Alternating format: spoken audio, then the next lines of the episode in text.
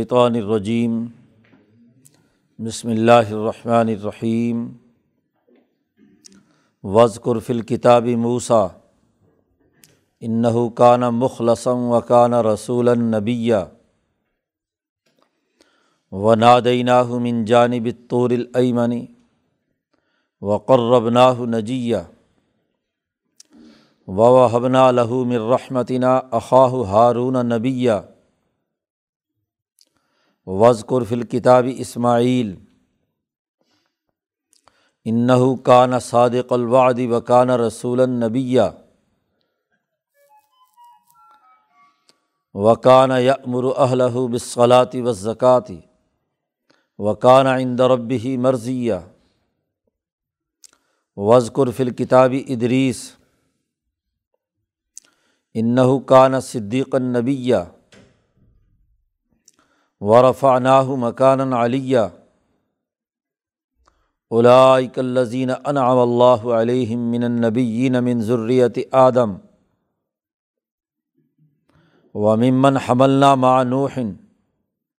ومن ذریت ابراہیم و اسرائیل. وممن حدینہ وجتبینہ ایزات علیہم آیات الرحمٰن خرر سجدم و بکیہ فخلف ممبادم خلفن اضاء الصلاۃ و طبع الشہوات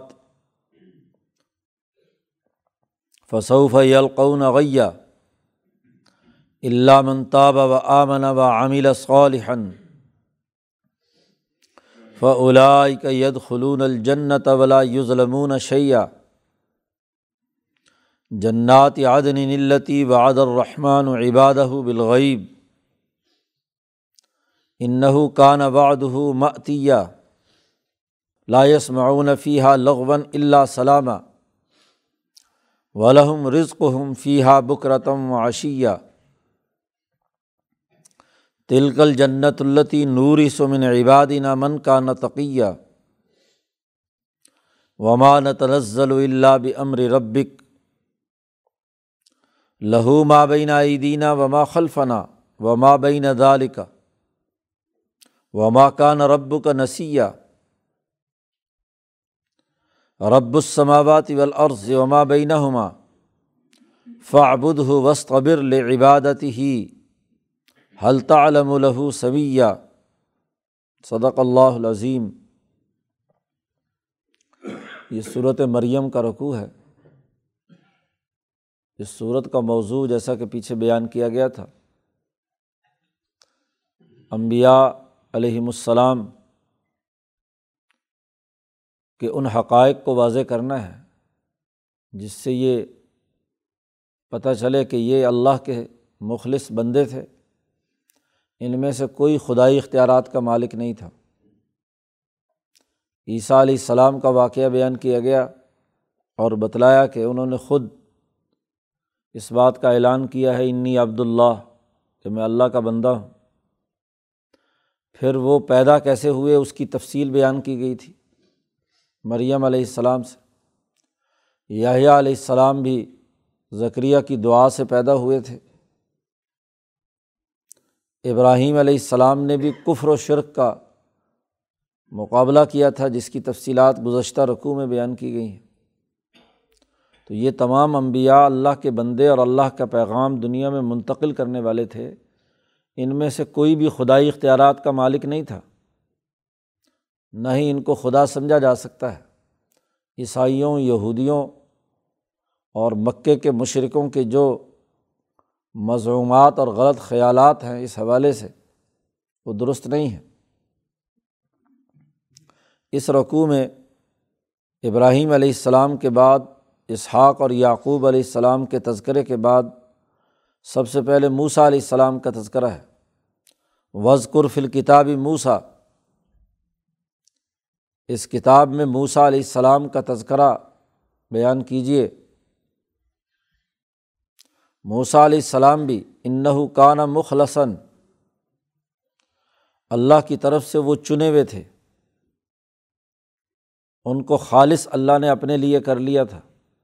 مخلص. وکانہ رسول النبیہ اور موسا علیہ السلام رسول بھی تھے اور نبی بھی تھے. دو اصطلاحات قرآن حکیم استعمال کرتا ہے. ایک نبوت ہے اور ایک رسالت. دونوں کے درمیان بنیادی فرق سمجھنا چاہیے. نبی وہ ہے جو اللہ کے احکامات کی دنیا کو خبر بتلاتا ہے۔ نبا سے ہے۔ خبر بتلانے والا۔ کہ اللہ کا علم کیا ہے، پیغام کیا ہے۔ اس سے لوگوں کو باخبر کرنے والا۔ اور رسول رسالت سے ہے۔ اور رسالت کا ہدف اور مقصد اس علم اور اللہ کے اس پیغام کے مطابق عملی نظام قائم کرنا۔ حکومت اور خلافت کی تیاری کرنا، نافذ العمل کرنا۔ جب بھی انسانی معاشرے میں ایک نئے نظام کی ضرورت ہوتی ہے، تو رسول بھیجا جاتا رہا ہے کہ وہ نئی شریعت، نئے احکامات اور ان احکامات پر عمل درآمد کا ایک نیا انقلابی سسٹم، رسول انقلاب برپا کرتا ہے۔ پورے معاشرے میں۔ اور نبی ضروری نہیں کہ وہ انقلابی بھی ہو۔ نبی برپا کیے ہوئے انقلاب کے لیے مددگار ہوتا ہے۔ موسا علیہ السلام نے جو انسانی سوسائٹی میں تغیر و تبدل پیدا کیا، تو ان کے ذیل میں بہت سے انبیاء آئے۔ وہ موسا ہی کے پیغام کو آگے منتقل کرنے والے تھے۔ جیسا کہ ابھی پیچھے ذکر کیا کہ ابراہیم علیہ السلام کے بعد اللہ پاک نے ان کو حضرت اسحاق اور یعقوب کو عطا کیا تھا وحبنا لہو اسحاق و یعقوب۔ اور وہاں صرف اتنا ذکر کیا تھا کلن جالنا نبی یا کہ ہم نے ان کو نبی بنایا تھا۔ رسالت کی بات نہیں ہے، کیونکہ ابراہیم ہی کے بنیادی فکر اور نظریے اور انقلابی تعلیمات پر عمل درآمد کی ذمہ داری تھی اسحاق اور یعقوب کی۔ گویا کہ اسی نظریے پر پارٹی بنانے کا کام کیا۔ خلافت باطنا کی ذمہ داریاں نبوت کی ہیں اور خلافت ظاہرہ کی ذمہ داریاں رسول کی ہیں۔ یہ بنیادی فرق ہے نبوت اور رسالت میں۔ تو اسحاق اور یعقوب کو صرف نبی کہا ہے اور موسا علیہ السلام کو رسول النبی رسول بھی ہیں اور نبی بھی ہیں۔ نبوت بھی ملی، علم بھی ملا۔ اور وہ کتاب کی شکل میں آیا یعنی وہ نافذ العمل ہوا۔ آئین اور دستور بھی ہے وہ۔ اور اس آئین اور دستور کو نافذ کرنے کے لیے موسا علیہ السلام نے حکومت کے قیام کی جد وجہد اور کوشش کی، جو ان کے بعد حضرت یوشا بن نون کی قیادت میں بیت المقدس کی حکمرانی کا نظام قائم ہوا۔ تفصیلی واقعہ موسا علیہ السلام کا، وہ تو اگلی صورت میں آ رہا ہے، صورت توحہ میں۔ سب سے زیادہ تفصیلی قصہ صورت القصص اور صورت توحہ میں موسا علیہ السلام سے متعلق ہے۔ یہاں تو امبیا کی اس فہرست میں اجمالی بات ہے۔ اس لیے چند بنیادی باتیں یہاں پر موسا علیہ السلام کی نسبت سے کہیں ہیں، ایک تو وہ مخلص تھے کہ اللہ نے خالص انہیں اپنے لیے بنا لیا، اور دوسرے یہ کہ وہ رسول بھی تھے اور نبی بھی تھے۔ لپا کہتے نا دئی ہو من جانب طور العمنی ہم نے موسا علیہ السلام کو پکارا تھا، طور پہاڑ کی دائیں جانب سے۔ موسا علیہ السلام جب مدین سے واپس پہنچے ہیں، جا رہے ہیں مصر میں، تو جب وہاں سے روانہ ہوئے ہیں مصر کے لیے، تو موسا علیہ السلام کے دہنے ہاتھ پر طور پہاڑ طور پہاڑ کا وہ حصہ جو مغرب کی سمت میں ہے۔ موسا علیہ السلام کے جاتے ہوئے اگر بحرین جو یہاں یہ مدین کا علاقہ ہے شعیب سے، ملاقات کے بعد یہاں سے موسا علیہ السلام مصر جائیں۔ مصر جایا جائے تو طور پہاڑ دائیں طرف آتا ہے۔ تو طور پہاڑ کا جو مغربی حصہ ہے، مصر کی طرف والا، وہاں یہ وہ مقام ہے جہاں تورات کا نزول ہوا اور موسا علیہ السلام کو بلایا۔ اس کی بھی تفصیلات اگلی صورت میں آ رہی ہیں۔ تو ہم نے طور پہاڑ کے دائیں جانب انہیں بلایا اور وقر رب نہ ہو ہم نے انہیں اپنے قریب کیا نجیہ سرگوشی کرنے کے لیے، بھید بیان کرنے کے لیے، گفتگو کرنے کے لیے۔ جس سے رازداری کے ساتھ گفتگو کی جاتی ہے، اسے نجی کہتے ہیں۔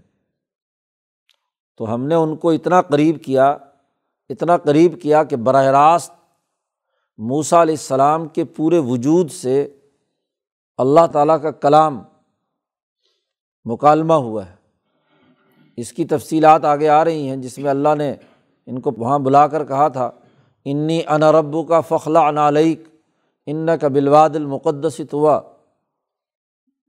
کہ میں تیرا رب، اللہ تبارک و تعالیٰ ہوں، یہ مقدس مقام ہے، جوتے اتار دو۔ نق فخلا انعلیک پاکیزہ جگہ میں جوتے پہن کر نہیں آ سکتے۔ ان کا بلواد المقدس توا تو موسا علیہ السلام کی روح میں ہر طرف سے یہ آواز آ رہی ہے، کیونکہ ذات باری تعالیٰ کی کوئی جہت نہیں ہے، کہ وہ خاص کوئی جہت ہو۔ ان کے سر سے لے کر پاؤں تک کے تمام اعضاء براہ راست ذات باری تعالیٰ کی یہ آواز سن رہے ہیں اور موسا علیہ السلام سے مکالمہ ہو رہا ہے۔ تو ہم نے ان کو قریب بلایا۔ جتنی قربت اور جتنا فیضان اس دنیا میں حضرت موسیٰ علیہ السلام کے ساتھ ہوا، تو اس کا تذکرہ یہاں پر کیا گیا۔ قرب نہ ہو نجیہ۔ پھر ہم نے موسا علیہ السلام پر ایک اور بھی بڑی عنایت کی۔ کہ وہب نہ لہو مر رحمتنا۔ ہم نے اپنی خاص رحمت سے ان کو ان کا بھائی ہارون نبی بنا کر دیا۔ موسا علیہ السلام پر جب وہی اور اللہ سے مکالمہ شروع ہوا اور ذمہ داری عائد ہوئی کہ اظہب اللہ فرعون ان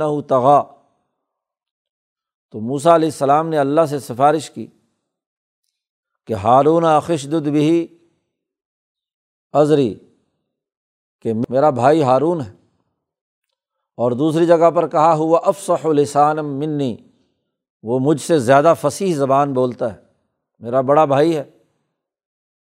موسا علیہ السلام کی زبان میں تو لکنت ہو گئی تھی جب فرعون کے گھر میں، بچپن میں انہوں نے انگارہ زبان پر رکھا تھا۔ تو لکنت کی وجہ سے بات پورے طریقے سے فصاحت اور بلاغت کے ساتھ بیان کرنے میں موسا کو رکاوٹ ہوتی تھی۔ تو اس لیے اللہ سے سفارش کی کہ مجھے میرا بھائی ہارون کو میرا مددگار بنا دو۔ اس لیے مفسرین کہتے ہیں کہ دنیا میں کسی انسان کی اپنے سگے بھائی کے لیے اس سے بڑی سفارش نہیں ہو سکتی کہ نبوت کا مطالبہ کیا ہو اور اللہ نے وہ مطالبہ پورا کر دیا ہو۔ اور دنیا کے کاموں کی سفارش تو ہوتی ہے۔ مال مل جائے، یہ مل جائے، وہ مل جائے۔ نبوت کی سفارش کی اور وہ سفارش بھی پوری ہوئی۔ تو حضرت ہارون علیہ السلام چونکہ عمر میں بھی بڑے تھے، بات چیت اور گفتگو کرنے میں بھی انہیں بڑی مہارت تھی، سلیقہ تھا۔ اس لیے موسا علیہ السلام نے اللہ سے کہا کہ انہیں میرا وزیر بنا دو۔ تو ہم نے خاص عنایت کرتے ہوئے اپنی رحمت سے ان کے بھائی ہارون کو بھی نبی بنا دیا۔ کیونکہ منصب نبوت کے بغیر صحیح ترجمانی نہیں ہو سکتی۔ جب تک معاون اور مددگار علم کی کن یا تہ تک نہیں پہنچتا، وہ ترجمانی صحیح نہیں کر سکتا۔ جو اصل نمائندہ ہے، اگر اس کا علم وسیع ہو اور جو اس کی نمائندگی اور ترجمانی کر رہا ہے، اس کے پاس اس درجے کا علم نہ ہو، تو وہ پورے طور پر گفتگو کرتے ہوئے تمام پہلوؤں کی رعایت نہیں رکھ سکتا۔ وہ بڑھائے گا یا چڑھائے گا یا گھٹائے گا۔ اس لیے معاون اور مددگار وہی زیادہ جامع اور بہتر ہوتا ہے جو اس علم کی حقیقت تک پہنچ جائے، جو جس کا وہ نائب اور وزیر بن رہا ہے۔ اس لیے ہارون علیہ السلام کو اگر صرف معاونی بنایا جاتا یا وزیر بنایا جاتا اور نبوت نہ دی جاتی تو تورات کی اصل حقیقت کو سمجھنے سے وہ قاصر ہوتے۔ وہی اور نبوت کے جو بنیادی علوم ہیں ان سے آگہی نہ ہوتی۔ اس لیے ہارون کو ہم نے نبی بنا دیا۔ اب ہارون صرف نبی ہیں اور موسا علیہ السلام رسول بھی ہیں۔ اس لیے آخری اور حتمی فیصلہ رسول کا ہوتا ہے، جسے اتھارٹی مان لیا گیا۔ نبی مشورہ دے سکتا ہے۔ کوئی جزوی دوسرے، تیسرے درجے کی قانون سازی یا بائیلاس بنا سکتا ہے، لیکن وہ بنیادی قانون نہیں بدل سکتا۔ وہ بنیادی قانون اتھارٹی کا کام ہے۔ اور وہ صرف اور صرف رسول ہوتا ہے۔ اس لیے ہارون علیہ السلام کو نبی بنا کر بھیجا۔ اب ابراہیم علیہ السلام کے بعد اسرائیلی تحریک میں رسول حضرت موسا علیہ السلام ہے اس لیے تورات بنیادی کتاب ہے۔ آج بائبل کی بھی بنیادی کتاب تورات ہے۔ زبور تو اس پر عمل درآمد کرنے کا نظام اور انجیل اس کی مزید تفصیلات پر مشتمل ہے۔ تو جب تک یہ آئینی اور قانونی شکل صحیح طور پر نہ سمجھی جائے، تو امبیا علیہم السلام کے مقامات کو سمجھنا بھی مشکل ہو جاتا ہے۔ قرآن چونکہ بہت نپی تلی گفتگو کرتا ہے، قانونی دائرے میں تمام پہلوؤں کو واضح کرتا ہے۔ تو اسرائیلی تحریک کے ابراہیم کے بعد مرکزی بنیادی شخصیت موسا علیہ السلام ہے۔ موسا علیہ السلام سے پہلے بھی دو نبیوں کا تذکرہ یہاں آیا ہے، اسحاق اور یعقوب کا۔ اور موسا علیہ السلام کے معاونین میں ہارون کا تذکرہ آ گیا۔ تو یہ ابراہیمی تحریک کی ایک شاخ جو اسرائیلی تحریک پر مشتمل ہے، اس کا تذکرہ مکمل ہو گیا۔ اب ابراہیم علیہ السلام جو رسول اور نبی بھی تھے ان کے بعد رسالت اور نبوت کی یہ جامعت موسا علیہ السلام سے بھی بہت پہلے اسماعیل کو عطا کی گئی۔ اس لیے خاص طور پر یہاں حضرت اسماعیل کا الگ سے تذکرہ کیا ہے۔ وزقر فل کتابی اسماعیل اس کتاب کے اندر اسماعیل کا تذکرہ بھی کیجیے اسماعیل کا بنیادی خلق اور وصف کیا تھا؟ قرآن کہتا ہے انّا کانا صادق الواد اسماعیل کی پہلی خصوصیت یہ تھی کہ وہ وعدے کا سچا تھا۔ اللہ سے جو وعدہ کیا، اسے بھی پورا کیا۔ باپ سے جو وعدہ کیا، اسے بھی پورا کیا۔ اور انسانوں سے بھی جو وعدہ کیا، تو اسے بھی پورا کیا۔ ابراہیم علیہ السلام نے اپنے بیٹے سے کہا کہ، کیا خیال ہے اللہ کا حکم ہے؟ کہ تجھے ذبح کر دیا جائے۔ انہوں نے کہا، ٹھیک ہے ففال بات عمر، جو آپ کو حکم دیا گیا ہے، آپ کیجیے وعدہ کر کے مکہ سے چلے اور مینا، پانچ چھ میل پہاڑ کا چکر کاٹ کر جائیں، مینا تک پہنچے۔ تو آخر راستے کے اندر ارادے بدل بھی سکتے ہیں۔ جی۔ جبکہ شیطان قدم قدم پہ وسوسے ڈال رہا ہے۔ اسماعیل کے قلب میں کہ یہ تیرا کیسا شفاق باپ ہے جو تجھے ذبح کرنے کے لیے لے جا رہا ہے۔ ابراہیم کے دل میں وسوسے ڈال رہا ہے کہ یہ کیسا تو باپ ہے کہ اپنے لخت جگر کو بڑی امیدوں سے پیدا ہوا اور اس کو تو ذبح کرنا چاہتا ہے۔ تبھی تو شیطان کو مینا میں داخل ہوتے ہی جہاں اس نے وسوسے ڈالنے شروع کیے تو تین دفعہ ابراہیم علیہ السلام نے ساتھ ساتھ کنکریاں ماریں، جسے رمی جمار کہتے ہیں۔ لیکن ان تمام کے باوجود اپنے وعدے پر سچے رہے۔ باپ نے لٹایا تو لیٹ گئے۔ ذبح کرنے کا کہا تو ٹھیک ہے، کرو۔ دیر کی کیا بات ہے؟ تو وہ وعدہ بھی سچا کر دکھایا۔ ابراہیم کی یہ بھی خصوصیت تھی کہ انسانوں سے کیے ہوئے وعدے، ایک آدمی سے وعدہ کیا کہ فلاں جگہ پر میں تمہارا انتظار کروں گا۔ تو ایک سال تک وہاں کھڑے رہے، انتظار کرتے رہے۔ پورا ایک سال انتظار کیا۔ سال کے بعد وہ آدمی آیا تو اسے بڑی شرمندگی ہوئی۔ اس کو کہا کہ دیکھو، اتنا ایک سال ہو گیا، مجھے تمہارے انتظار میں کھڑا ہوں، وعدہ کیا تھا تم سے۔ تو صادق الواد صداقت اور دیانت، یہ اسماعیل کی گھٹی میں پڑی ہوئی تھی۔ اور اسی صداقت کا اثر حضور اقدس صلی اللہ علیہ وسلم، اسماعیل کی اولاد میں سب سے اونچے درجے کا انسان حضور اقدس صلی اللہ علیہ وسلم ہے۔ اور آپ کی صداقت بھی اسی تناظر میں ہے کہ تین دن تک عبداللہ ابن ابل حمیہ سے جو وعدہ کیا، تین دن تک کھڑے ہوئے ہیں وہاں۔ تین دن بعد وہ آیا، یہودی ہے۔ وہ آیا تو حضور نے کہا، تم نے مجھے بڑی تکلیف دی ہے، میں تو تین دن سے تمہارے انتظار میں یہاں کھڑا ہوں۔ تو وعدہ پورا کیا۔ تو نبی اکرم صلی اللہ علیہ وسلم کی صداقت اور امانت بھی دراصل اسماعیل کی صداقت اور امانت کا مظہر ہے۔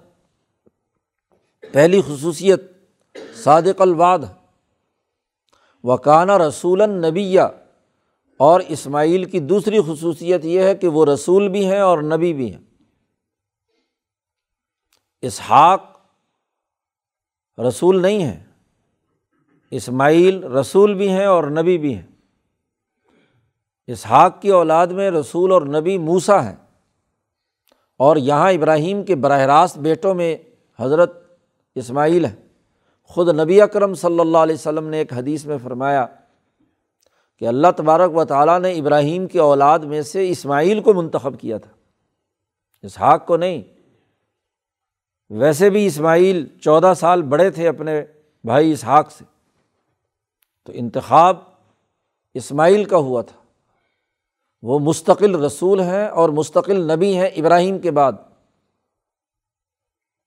اس لیے کہ ان کی حکومت اور ان کی اتھارٹی کا الگ سے مرکز بیت اللہ الحرام مکت المکرمہ ہے۔ بیت المقدس تو ابراہیم کا مرکز ہے۔ جس کی خلافت اور نیابت اسحاق اور یعقوب نے کی، انہوں نے کوئی مستقل مرکز خود نہیں بنایا۔ لیکن مکت المکرمہ اس کا، اس کی مرکزیت اسماعیل کے نام ہے۔ بچپن سے ہی جو اپنی ماں کے ساتھ اس جگہ کو آ کر آباد کیا اسے۔ جوان ہونے پر اپنے بیٹے کے مرکز کی تعمیر کے لیے ابراہیم صرف آئے ہیں۔ کہ دونوں باپ بیٹے نے مل کر کیا ہے؟ خانہ کعبہ کی تعمیر کی۔ مرکز یہ اسماعیل کا ہے۔ اور اسی مرکز ہی کی اساس پر انہیں یہاں کے جو ارد گرد کے قبائل بالخصوص قبیلہ بن و جرہم، جو یہاں آیا، اس کی طرف باقاعدہ رسول بنا کر اسماعیل علیہ السلام کو بھیجا گیا، حکمران بنا کر۔ یہی وجہ ہے کہ جب قبیلہ بن و جرم کے لوگ یہاں آئے ہیں، پانی وانی دیکھا، تو اماں حاجرہ سے پوچھا، اسماعیل سے پوچھا کہ ہم یہاں ٹھہر سکتے ہیں؟ تو انہوں نے شرط لگائی کہ ٹھہر سکتے ہو، لیکن اس کنویں پر تمہارا حق نہیں ہوگا، زمزم کا کنواں۔ اس کی حکمرانی اور حکومت وہ ہماری ہوگی، اسماعیل کی ہوگی۔ اسماعیل کی اولاد کی ہوگی۔ گویا کہ قبیلہ بن و جرہم وہاں موالی بن کر آئے ہیں۔ حکومت کے ماتحت، اس حکومت اور رسالت کا مرکز اسماعیل ہے۔ تو یہ ہم نے اسماعیل کو رسول اور نبی بنا کر بھیجا تھا۔ وہ ایک مستقل مرکز اور مستقل حکومت تھی۔ اسی حکومت کا تسلسل ہے جو اسماعیل کی اولاد میں آگے قومی سطح کے نظام کی صورت میں ظاہر ہوا اور پھر نبی اکرم صلی اللہ علیہ وسلم کی آمد پر بین الاقوامی طور پر پوری دنیا میں اس کی اتھارٹی مانی گئی۔ یہ اسماعیل ہی کا تسلسل ہے۔ اور اسی سے یہ بات بھی واضح ہو گئی کہ موسا علیہ السلام کی نسبت اسماعیل کی جو مرکزیت ہے وہ زیادہ جامع ہے۔ موسا علیہ السلام تو ایک مخصوص قوم کی طرف مبوس ہوئے ہیں۔ اور اسماعیل علیہ السلام شروع زمانے سے ہی انسانیت کے نقطۂ نظر سے انہوں نے انسانوں کو جوڑا ہے۔ مولانا سندھی نے اس کے سیاق و سباق سے اس کا استدلال کیا ہے۔ آگے بات آ رہی ہے تو وہاں ذکر کرتے ہیں۔ وکانہ یا امر اہل بصلاطی و زکاتی اسماعیل کی تیسری خصوصیت یہ ہے کہ انہوں نے اپنی قوم کو اہلہ حفظ کی، اس روایت میں اہلہ کا لفظ، اور عبداللہ ابن مسعود کی جو روایت اور ان کی قرأت ہے، ان کے مصحف میں قومہ کا لفظ ہے یہاں پر اہلہ کی جگہ پر۔ تو اہل، اسی سے مولانا سندھی نے استدلال کیا ہے، عبداللہ ابن مسعود کی اسی قرأت کی بنیاد پر۔ کہ جب اہل کا لفظ بولا جاتا ہے، اس سے مراد پارٹی اور قوم ہوتی ہے۔ جو بھی قریبی ترین لوگ ہیں، درجات الگ سے ہیں کہ بیوی، بچے، خاندان، آل اولاد کے ساتھ ساتھ جو گرد و پیش کے تمام لوگ جو اس جماعت کا حصہ ہیں، وہ کیا ہے اہل ہے تو بڑا وسیع لفظ ہے یہ اہل۔ صرف خاص افراد کی بات نہیں ہو رہی، دو نکاتی ایجنڈا۔ اصلاط اللہ کی نماز، خدا پرستی، اللہ کے ساتھ سچا تعلق قائم کرنے کا جامع ترین طریقہ۔ تو نماز کی پابندی اخترابات میں بڑی بنیادی حیثیت رکھتی ہے۔ اس کا حکم حضرت اسماعیل علیہ السلام لوگوں کو دیتے تھے۔ یا امرو نماز کا نظام قائم کیا۔ خانہ کعبہ کے چاروں طرف صف باندھ کر نماز جماعت کے ساتھ ادا کرنے کا نظام بنایا۔ اس سے پہلے ایسا معاملہ نہیں تھا۔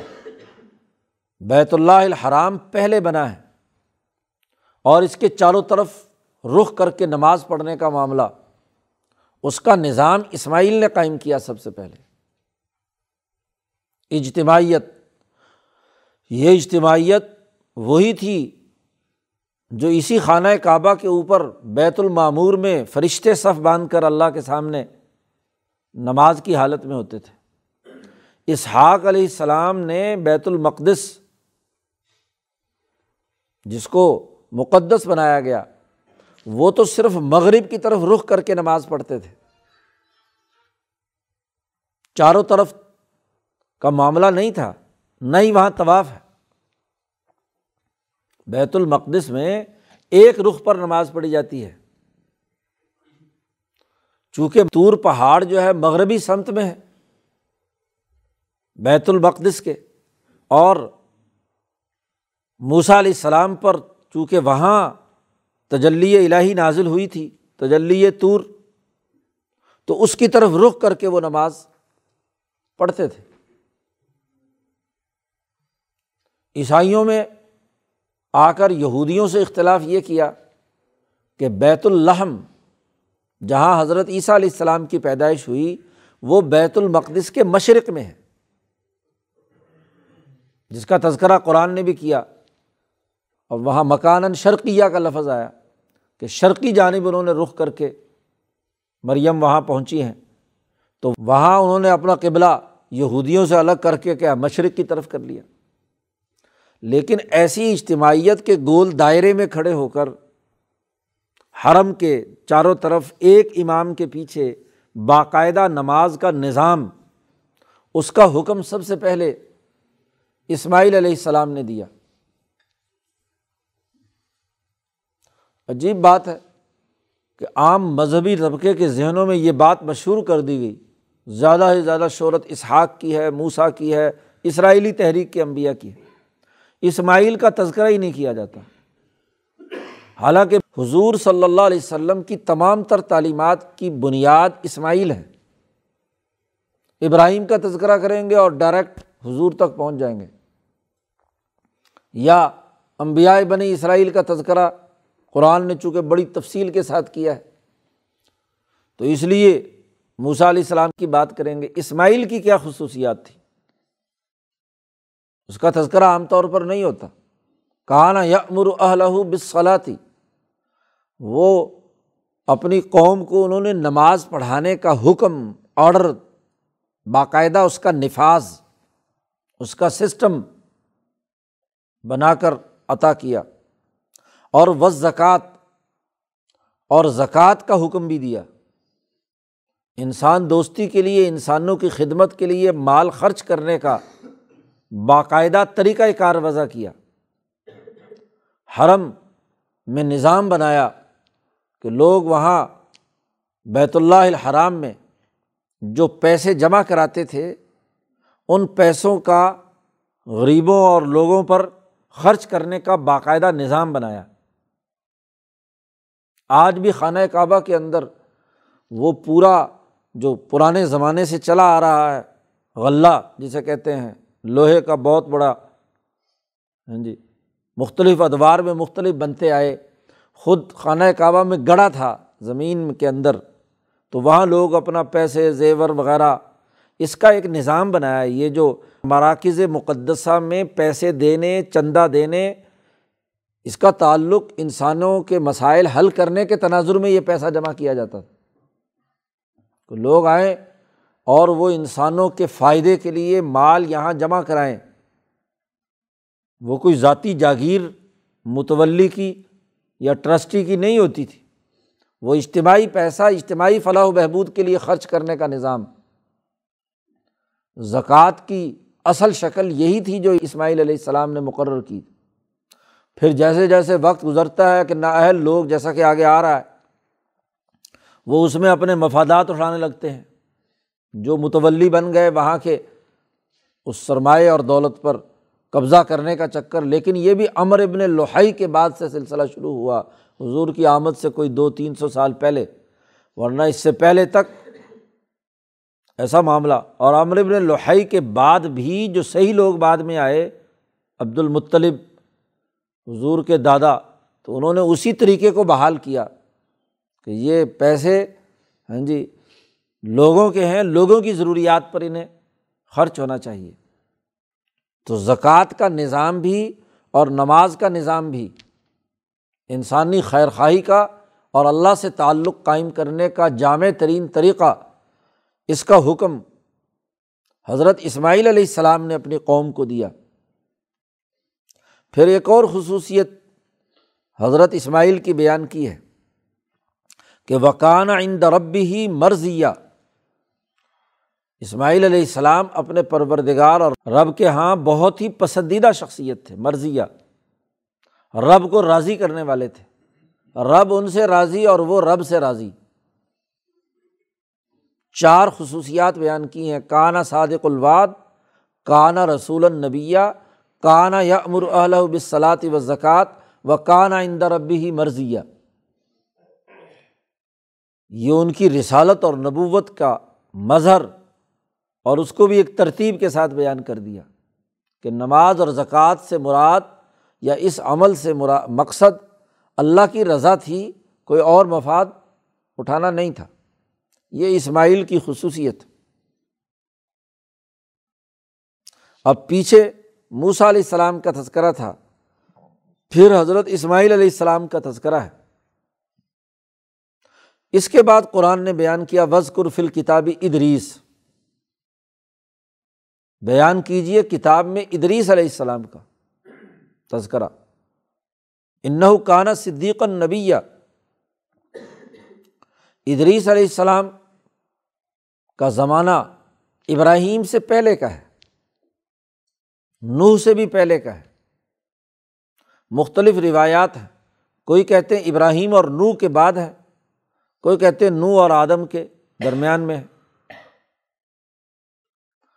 نو اور ابراہیم کے درمیان یا نو اور آدم کے درمیان۔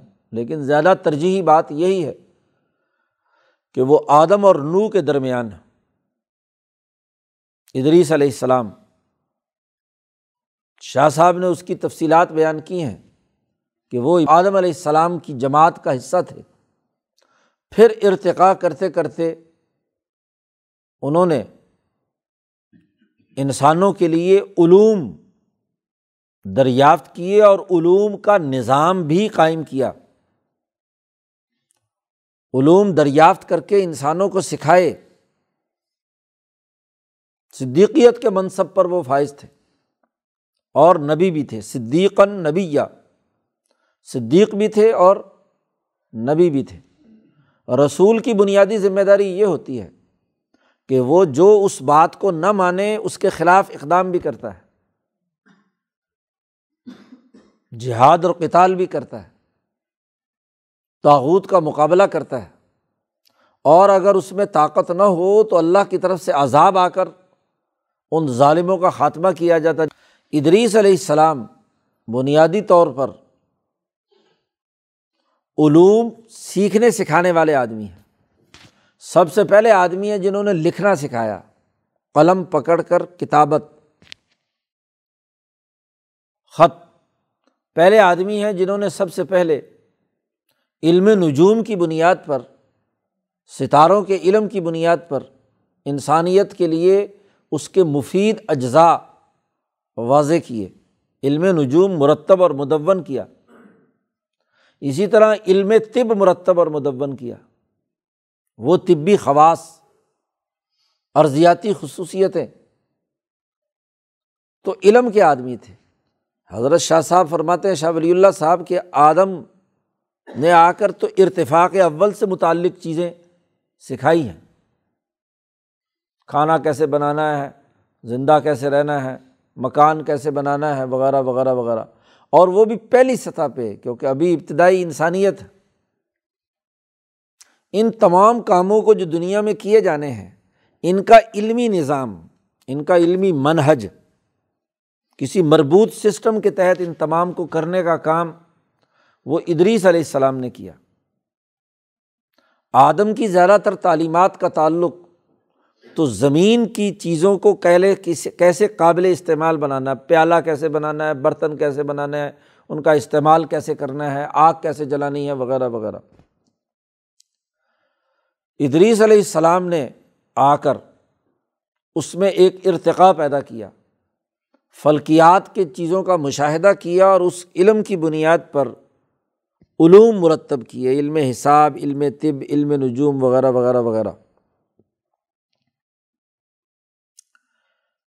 ایسے علوم جس سے رہتی دنیا تک کسی انسان کو ہاں جی اس سے بفر نہیں ہے۔ حساب ہر حال میں ہونا ہے۔ طبی ضروریات کے مطابق علاج، معالجہ۔ اسی طریقے سے عمارات بنانے کا علم وغیرہ وغیرہ جو انسان کے روز مرہ ارتفاقات کی اس عرض پر رہتے ہوئے ضرورت ہے، یہ علم قیامت تک رہنا ہے۔ یہ اس علم کی بنیاد پر جو تعلیم اور تربیت کا نظام بنا، امام شاہ ولی اللہ فرماتے ہیں کہ ادریس علیہ السلام کے علوم سے ہی ملت مجوس وجود میں آئی۔ ملت مجوس کی اصل بانی جو ہیں وہ حضرت ادریس علیہ السلام ہے اور اسی ملت مجوس ہی کی وہ مختلف شکلیں ہیں جو حکمہ سائنسدانوں اور فلاسفروں نے اپنے اپنے علاقے میں انسانی سہولتوں کے لیے ارتفاقات دریافت کیے اور انہیں کو سائبین کہا جاتا ہے۔ تو سائبین کے مرکزی نمائندہ یا نبی جو ہیں وہ حضرت ادریس علیہ السلام ہے اور ادریس کا لفظ جو محققین ہیں انہوں نے اس کی تحقیق کی۔ لوگوں نے تو اس کو درس ورس سے بنا لیا کہ یہ درس سے ہے ادریس عربی زبان کے۔ لیکن اس پر مفسرین نے تنقید کیا کہ درس سے تو افعیل کا سیگا جو ہے وہ نہیں بنتا جس سے ادریس بنے۔ علامہ موسا جار اللہ نے بڑی اچھی بات لکھی۔ انہوں نے کہا کہ یہ اصل میں سنسکرت زبان کا لفظ بھی ہو سکتا ہے۔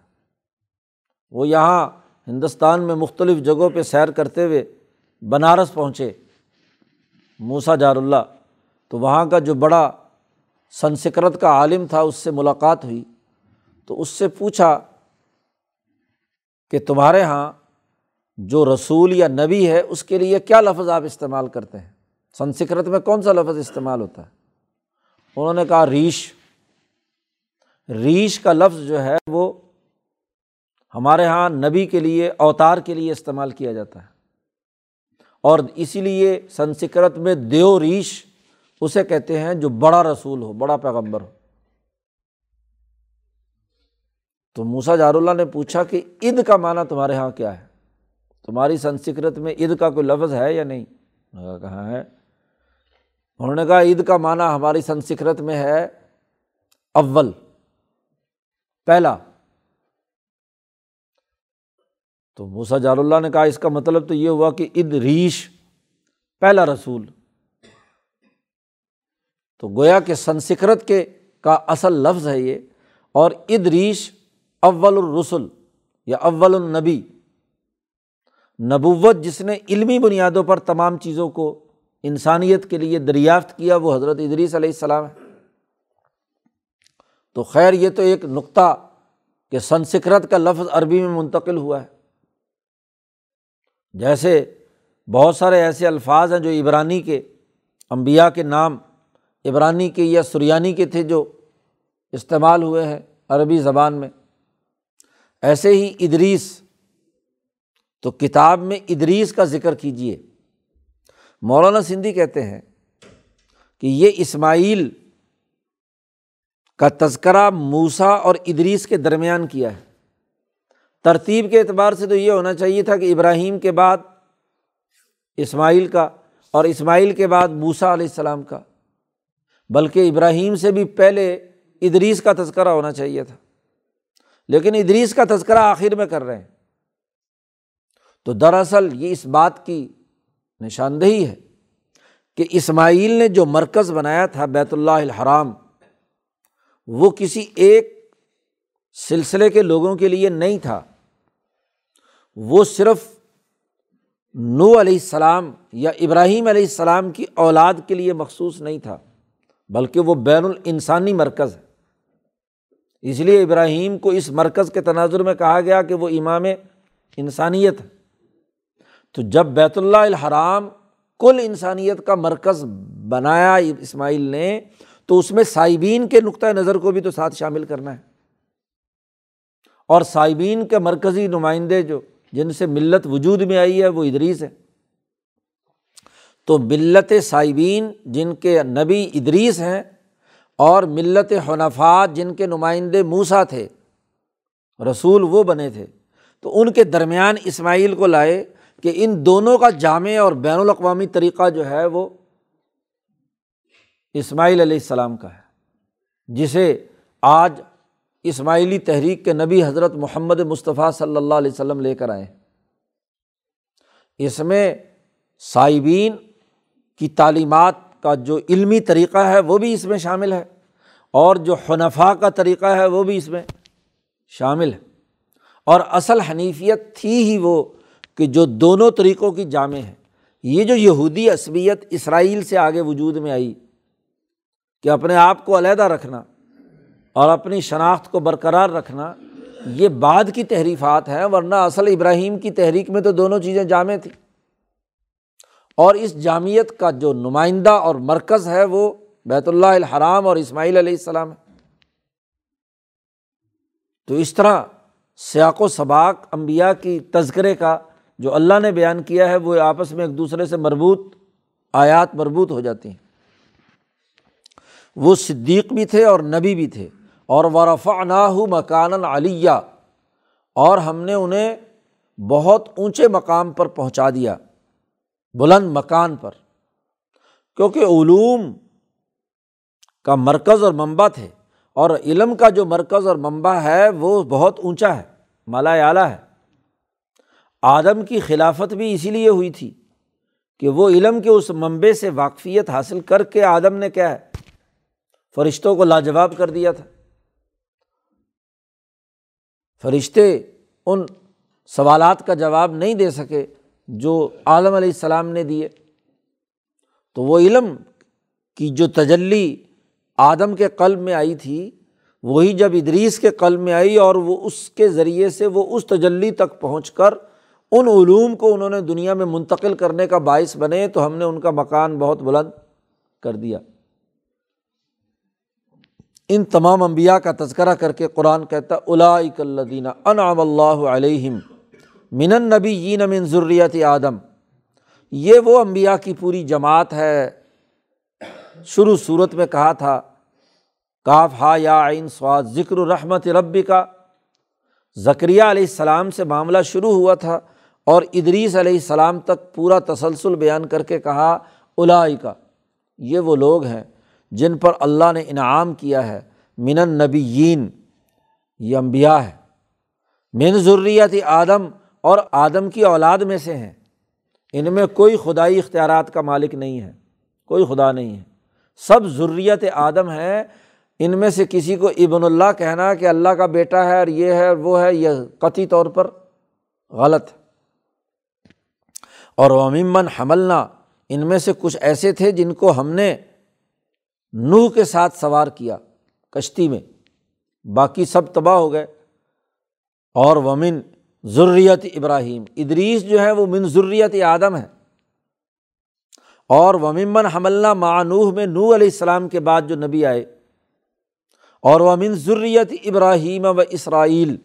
اور ابراہیم اور اسرائیل کی ضروریت میں سے یہ انبیاء تھے جیسے موسا علیہ السلام، اسحاق وغیرہ، اسحاق کے بعد یعقوب اور یعقوب سے آگے، یوسف وغیرہ۔ و من ہدینہ وج طبینہ اور ان میں وہ بھی ہیں جن کو ہم نے ہدایت دی اور انہیں بہت خاص کاموں کے لیے منتخب کیا۔ یعنی نبوت کے ساتھ ساتھ پیچھے صرف من النبیین کا ذکر آیا تھا۔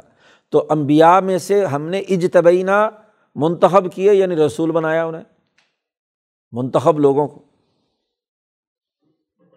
ان تمام امبیا کا معاملہ یہ ہے، تم انہیں خدا مان کر ان کو سجدہ کرتے ہو۔ عیسیٰ کو اللہ کا بیٹا کہتے ہو، فلاں فلاں باتیں کرتے ہو۔ ان کا معاملہ تو یہ تھا کہ ایزات اللہ علیہم آیات الرحمٰن، جب ان پر رحمان کی آیات تلاوت کی جاتی تھیں، تو خرو سجدم و بکیہ سجدے کی حالت میں فوراً گر پڑتے تھے اور روتے تھے۔ بکیہ دو اوصاف تمام انبیاء کے بیان کیے کہ جب اللہ کی آیات پڑھی جاتی تھی، ایک تو فوراً سجدہ ریز ہوتے تھے۔ اسی لیے یہاں سجدہ تلاوت لازمی ہے، واجب قرار دیا گیا ہے۔ آیت جب بھی کوئی سنے یا پڑھے تو اسے سجدہ تلاوت ضرور کرنا ہے۔ خرو سجدن گر پڑتے ہیں فوراً سجدے میں، تاکہ امبیا کی کم از کم کیا ہے، تقلید تو ہو۔ اور دوسرا جملہ کہا ہے کہ سجدے میں پڑھنا اور بکی یا رونا بکا، رونا، یہ بھی امبیا کا ایک کام ہے۔ وہ بھی اللہ کے سامنے گر گڑا کر اپنی عجز و انکساری کی انتہائی حالت ہے کہ اللہ کے سامنے گر گڑا کر روئے، تو رونا بھی ایک عبادت ہے۔ جو صوفیہ کے یہاں تو باقاعدہ لازمی اور ضروری ہے، اس کے بغیر دل کی نرمی پیدا نہیں ہوتی اور نہ ہی عجز و انکساری پیدا ہوتی ہے۔ اللہ کے خوف سے رونا اس لیے نبی اکرم صلی اللہ علیہ وسلم نے فرمایا کہ سات آدمی ایسے ہیں سب عطن یوز الحم اللہ فی ذی لا ذلّہ اللہ ذل سات آدمی ایسے ہیں کہ حشر کے میدان میں، وہ ایسا میدان جہاں کوئی سایہ نہیں ہوگا، وہ سات آدمی اللہ کے سائے کے نیچے ہوں گے۔ اور وہاں سوائے عرش کے سائے کے اور کسی کا سایہ نہیں ہوگا تو ان میں سات آدمیوں میں سے سب سے پہلا تو وہ ہے جو عدل و انصاف قائم کرنے والا حکمران۔ اور ایک اس کا ذکر کیا، ذکر اللہ خالین ففاظت آئینہ ہو کہ وہ تنہائی میں اللہ کا ذکر کرے اور اس کی آنکھیں آنسوؤں سے ڈب ڈبا جائیں۔ فاضت آئینہ ہو آنسوؤں کی جھڑی لگ جائے، روئے۔ تو رونے والے کے لیے کہا کہ وہ وہاں عرش کے سائے کے نیچے ہوگا۔ عمر فاروق رضی اللہ تعالیٰ عنہ نے یہ آیت تلاوت کی اور سجدہ کیا اور لوگوں نے بھی سجدہ کیا۔ تو انہوں نے کہا، یہ تو ہو گیا، خرو سجدن۔ عین البکا، رونا کہاں ہے؟ جی رو کیوں نہیں رہے؟ اب اسی لیے حدیث میں حضور نے فرمایا کہ یا تو عملاً روئے اور اگر روئے نہیں تو کم از کم رونے کی شکل تو بنائے۔ رونے کی کیفیت تو ہو۔ جی تو یہ دو باتیں ان امبیا علیہم السلام کی یہ بتلائی ہیں۔ یہاں تک امبیا کا تذکرہ کیا۔ قرآن کہتا فخلف ممبادم خلفن اس کے بعد ان کے نہ خلف، نہ اہل لوگ ان کے جانشین بن گئے۔ اور انہوں نے آ کر دو خرابیاں پیدا کیں۔ اضاء الصلاطہ نمازیں ضائع کر دیں۔ یا تو سرے سے نماز کا انکار کر دیا، یا نماز کا انکار تو نہیں کیا، لیکن پڑھی گنڈے دار جی کبھی پڑھ لی، کبھی نہ پڑھی۔ اور یا پڑھی تو، لیکن اس کے تمام شروط و آداب اور ہاں جی باقی چیزیں جو شریعت نے مقرر کیے ہیں، اس کے اوقات وہ چھوڑ دیے۔ اپنے وقت سے علاوہ جا کر دوسرے وقت میں چلو جی مصروف ہے، اگلے وقت میں پڑھ لیں گے۔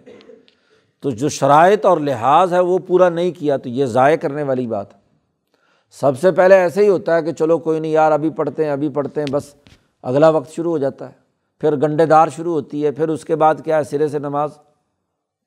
تو ایسے نااہل لوگ بنے کہ اضاء الصلاح تھا انہوں نے نمازیں ضائع کر دیں۔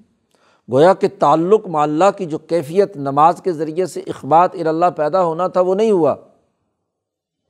اب رسم کے وہ خلیفے اور جانشین بن گئے نااہل لوگ۔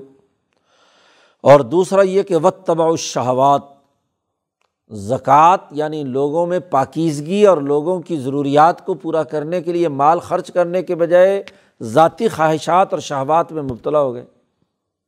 جب انسان پر شہوت مسلط ہو جائے کسی بھی چیز کی، عورت کی، کھانے کی، پینے کی، مکان کی ہاں جی گاڑی کی، سواری کی، یہ ساری کی ساری شہوات ہیں۔ قرآن نے اس لیے کہا، زین الناسی حب الشہوات من النسائی ولبنین ولقناطیر المقنطرت من ضابی ولفظت ولخیل المصومت ولانعام ولحرس ظالی کا متاع الحیات دنیا ان تمام کو حب الشہوات کہا ہے۔ تو عورتوں سے لے کر ہاں جی تمام کوٹھی بنگلوں اور جائیداد اور سواری اور گھوڑے اور تمام کھیتیاں ان تمام کو شہوات کا ہے۔ اور ان کا شہوات ہونے کا مطلب یہ ہے کہ اس کو دوسروں کا حق مار کر حاصل کرنا، ناجائز طریقے سے عورتوں سے تعلق قائم کرنا، یہ حب الشہوات۔ جو جائز طریقۂ نکاح ہے، وہ شہوت کا دائرہ نہیں۔ اسی طریقے سے کیا ہے؟ مال، اولاد تمام چیزیں ضرورت کی حد تک ہیں تو ٹھیک ہے اور جب دوسرے کا حق مار کر ہوں اور دوسرے کا حق ادا کرنا جو روک دیا جائے، سرمایہ پرستی پیدا ہو جائے تو یہ شہوات ہے تو ایسی شہوات کے پیچھے چل پڑے۔ تو فصوف یلقون غیا عن قریب وہ ڈالے جائیں گے جہنم کی ایک ایسی گھاٹی میں جہاں گمراہ ہے غی، گمراہی کو کہتے ہیں اور اس ایک گمراہوں کے لیے جن کو کوئی راستہ نہیں ہے، ان کے لیے کیا ہے، جہنم میں خاص جہنم کا طبقہ ہے کہ جہاں اسے ڈالا جائے گا۔ تو وہ گمراہی میں پڑ گئے، جہنم میں پڑ گئے۔ بظاہر وہ امبیا کے وارث ہیں، نبی کی اولاد ہیں، ان سے نسبت رکھتے ہیں۔ لیکن چونکہ انہوں نے اصل مشن کو امبیا کے چھوڑ دیا، تو ان کے لیے سوائے تباہی بربادی کے اور کچھ نہیں۔ ہاں اللہ منتابہ ان نہلوں میں سے جس نے توبہ کر لی، ایمان لایا اور اچھے عمل کیے طفا کا ید خلون الجنتا وہ جنت میں داخل ہوں گے، ولا یو ظلمون شیا اور ان پر کسی قسم کا کوئی ظلم نہیں کیا جائے گا۔ اسماعیل کی اولاد میں آج مکہ میں جو ناخلف اور نااہل جنہوں نے نمازیں ضائع کی اور خواہشات کے پیچھے پڑ گئے، تو ان کے لیے سوائے تباہی بربادی کے اور کچھ نہیں ہے۔ ہاں ان میں سے آج اسماعیل کی اولاد میں سے جنہوں نے توبہ کر لی، اچھے عمل کیے۔ اسرائیلی تحریک میں سے یہودیوں نے اور عیسائیوں نے توبہ کر لی اور ایمان لے آئے تو جنت میں داخل ہوں گے۔ بلا یو ظلمون شیا اور ان پر کوئی ظلم نہیں کیا جائے گا۔ ایسی جنت جو ہمیشہ ہمیشہ کی ہے۔ جنات عدن، جس کا اللہ رحمان نے اپنے بندوں سے وعدہ کیا ہے بالغیبی، بغیر دیکھے۔ جیسے یہ اللہ پر بالغیب ایمان لائے ہیں، اس لیے اللہ نے بھی ان سے بالغیب جنت کا وعدہ کیا ہے۔ انہوں نے جنت دیکھی نہیں، لیکن ان کو ملنے کا وعدہ اللہ نے کیا ہے اور ان کانا وعد معتیہ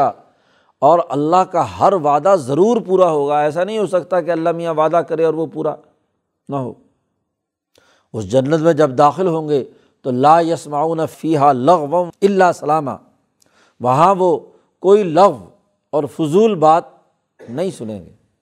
حضرت شاہ الند نے ترجمہ کیا، وہاں کوئی بک بک نہیں سنیں گے۔ لغ کا ترجمہ۔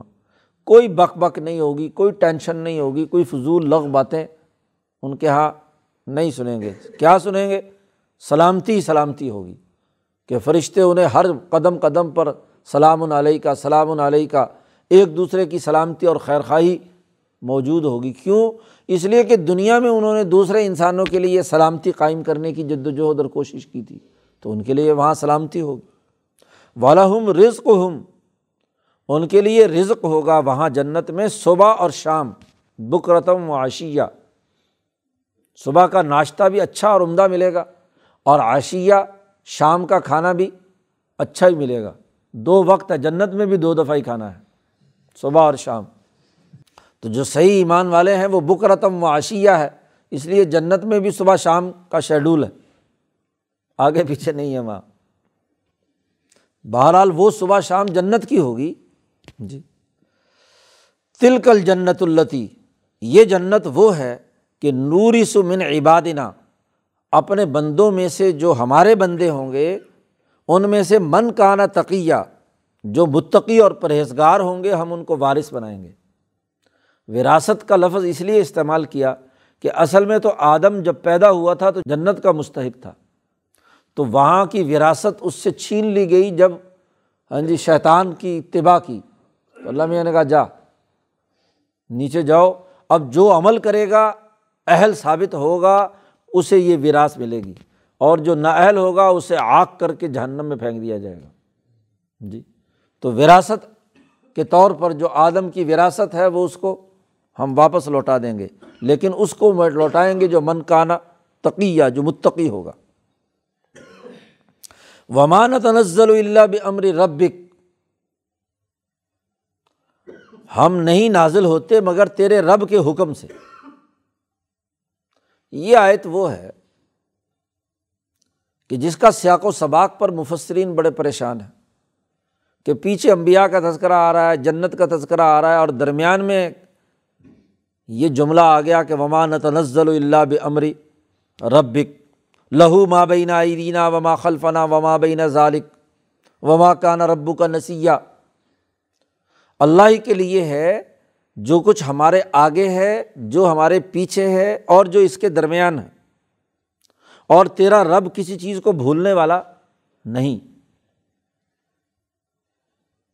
اب باقی مفسرین تو یہاں فرشتوں کی بات بیان کر رہے ہیں کہ جی فرشتے ایک روایت سے دور دراز سے استدلال کیا ہے کہ حضور صلی اللہ علیہ وسلم نے ایک دفعہ جب علیہ السلام سے کہا کہ آپ ہمارے پاس زیادہ ملاقات کے لیے کیوں نہیں آتے؟ ماں یمناؤ کا انتظورنا اکثرا مما تجورنا کس چیز نے آپ کو روکا کہ آپ ہمارے ساتھ زیارت کے لیے حضور کو اشتیاق رہتا تھا جبرائیل علیہ السلام کے آنے کا کہ وہ آئیں۔ تو وہ تو چاہتے تھے کہ روزانہ آئیں۔ تو وہاں اس دن جبرائیل آئے۔ ایک دن حضور کی بڑی خواہش تھی کہ آ جائیں لیکن نہیں آئے۔ اگلے دن آئے۔ تو وہاں حضور نے ان سے پوچھا کہ کس چیز نے آپ کو روکے رکھا کہ آپ کل زیارت کے لیے نہیں آئے؟ تو جبرائیل نے کہا کہ بھائی بات یہ ہے کہ میں اپنی مرضی سے آ جا نہیں سکتا۔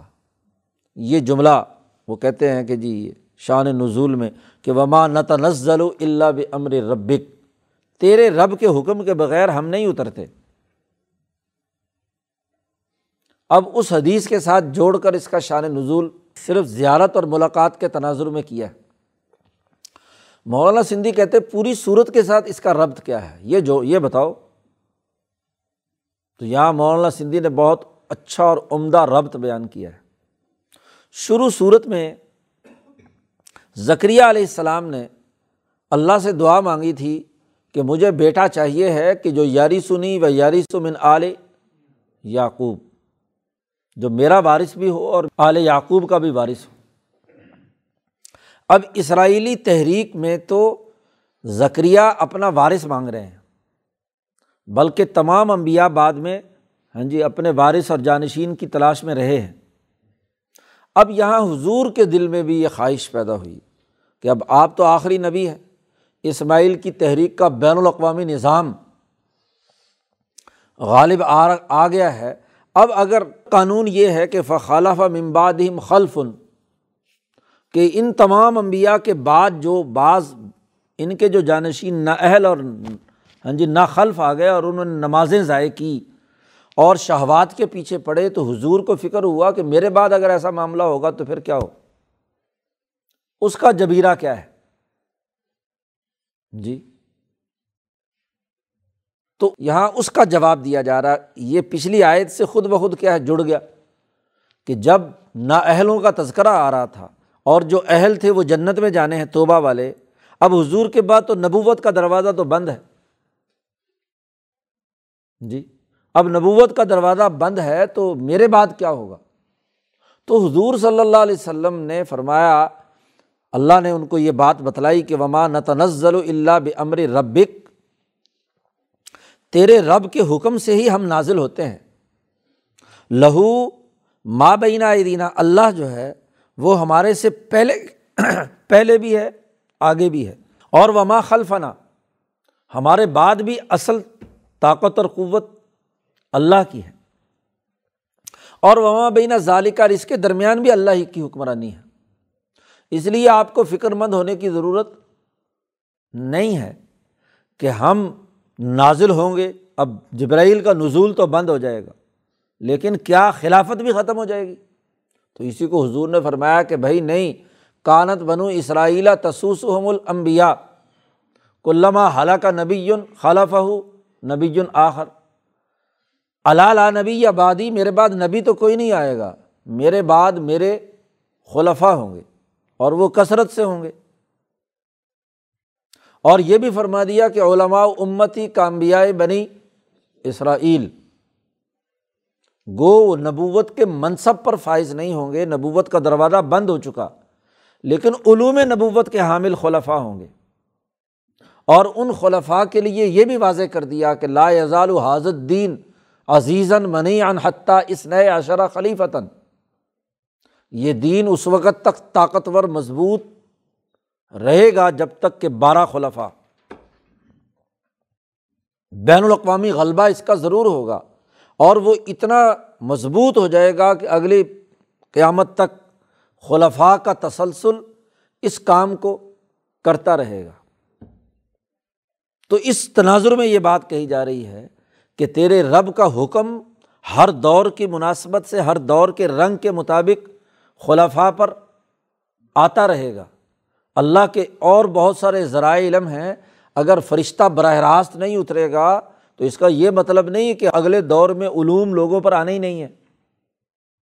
تو تمام مجدین جو حضور نے فرمایا کہ ہر سو سال بعد ضرور آئیں گے، ان پر وہ علوم نازل ہوں گے اور ان علوم کے مطابق کیا ہے؟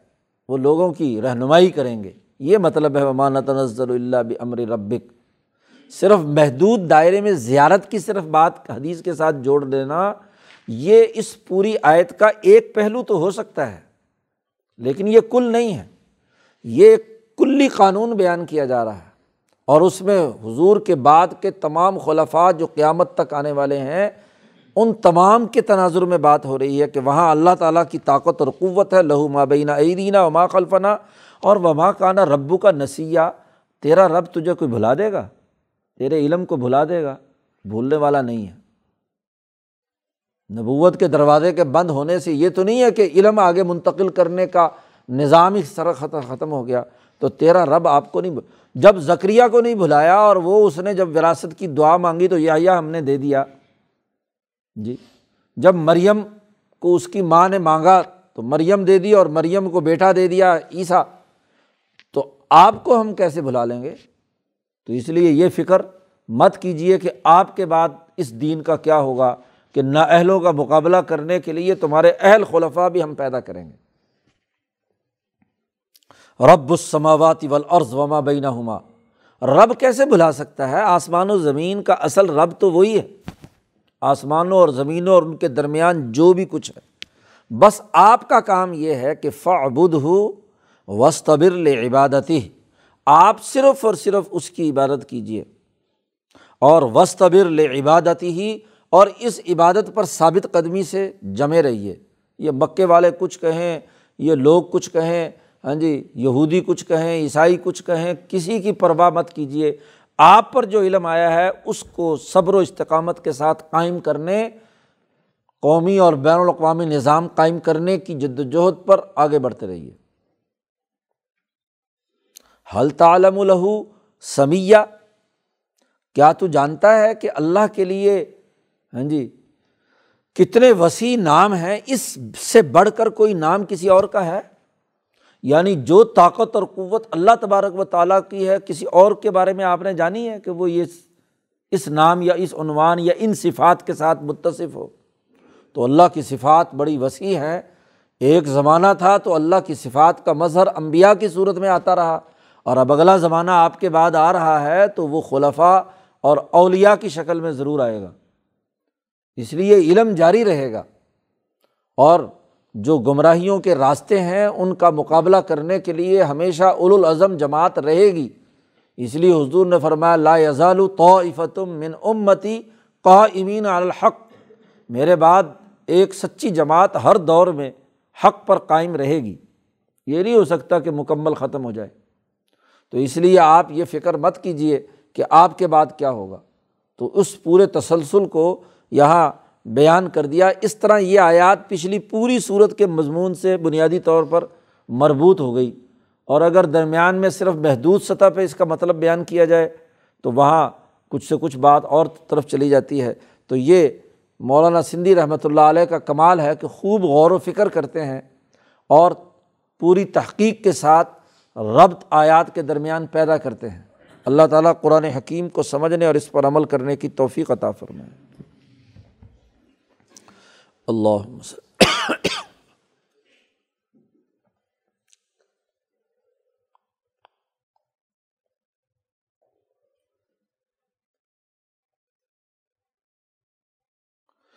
اجمعین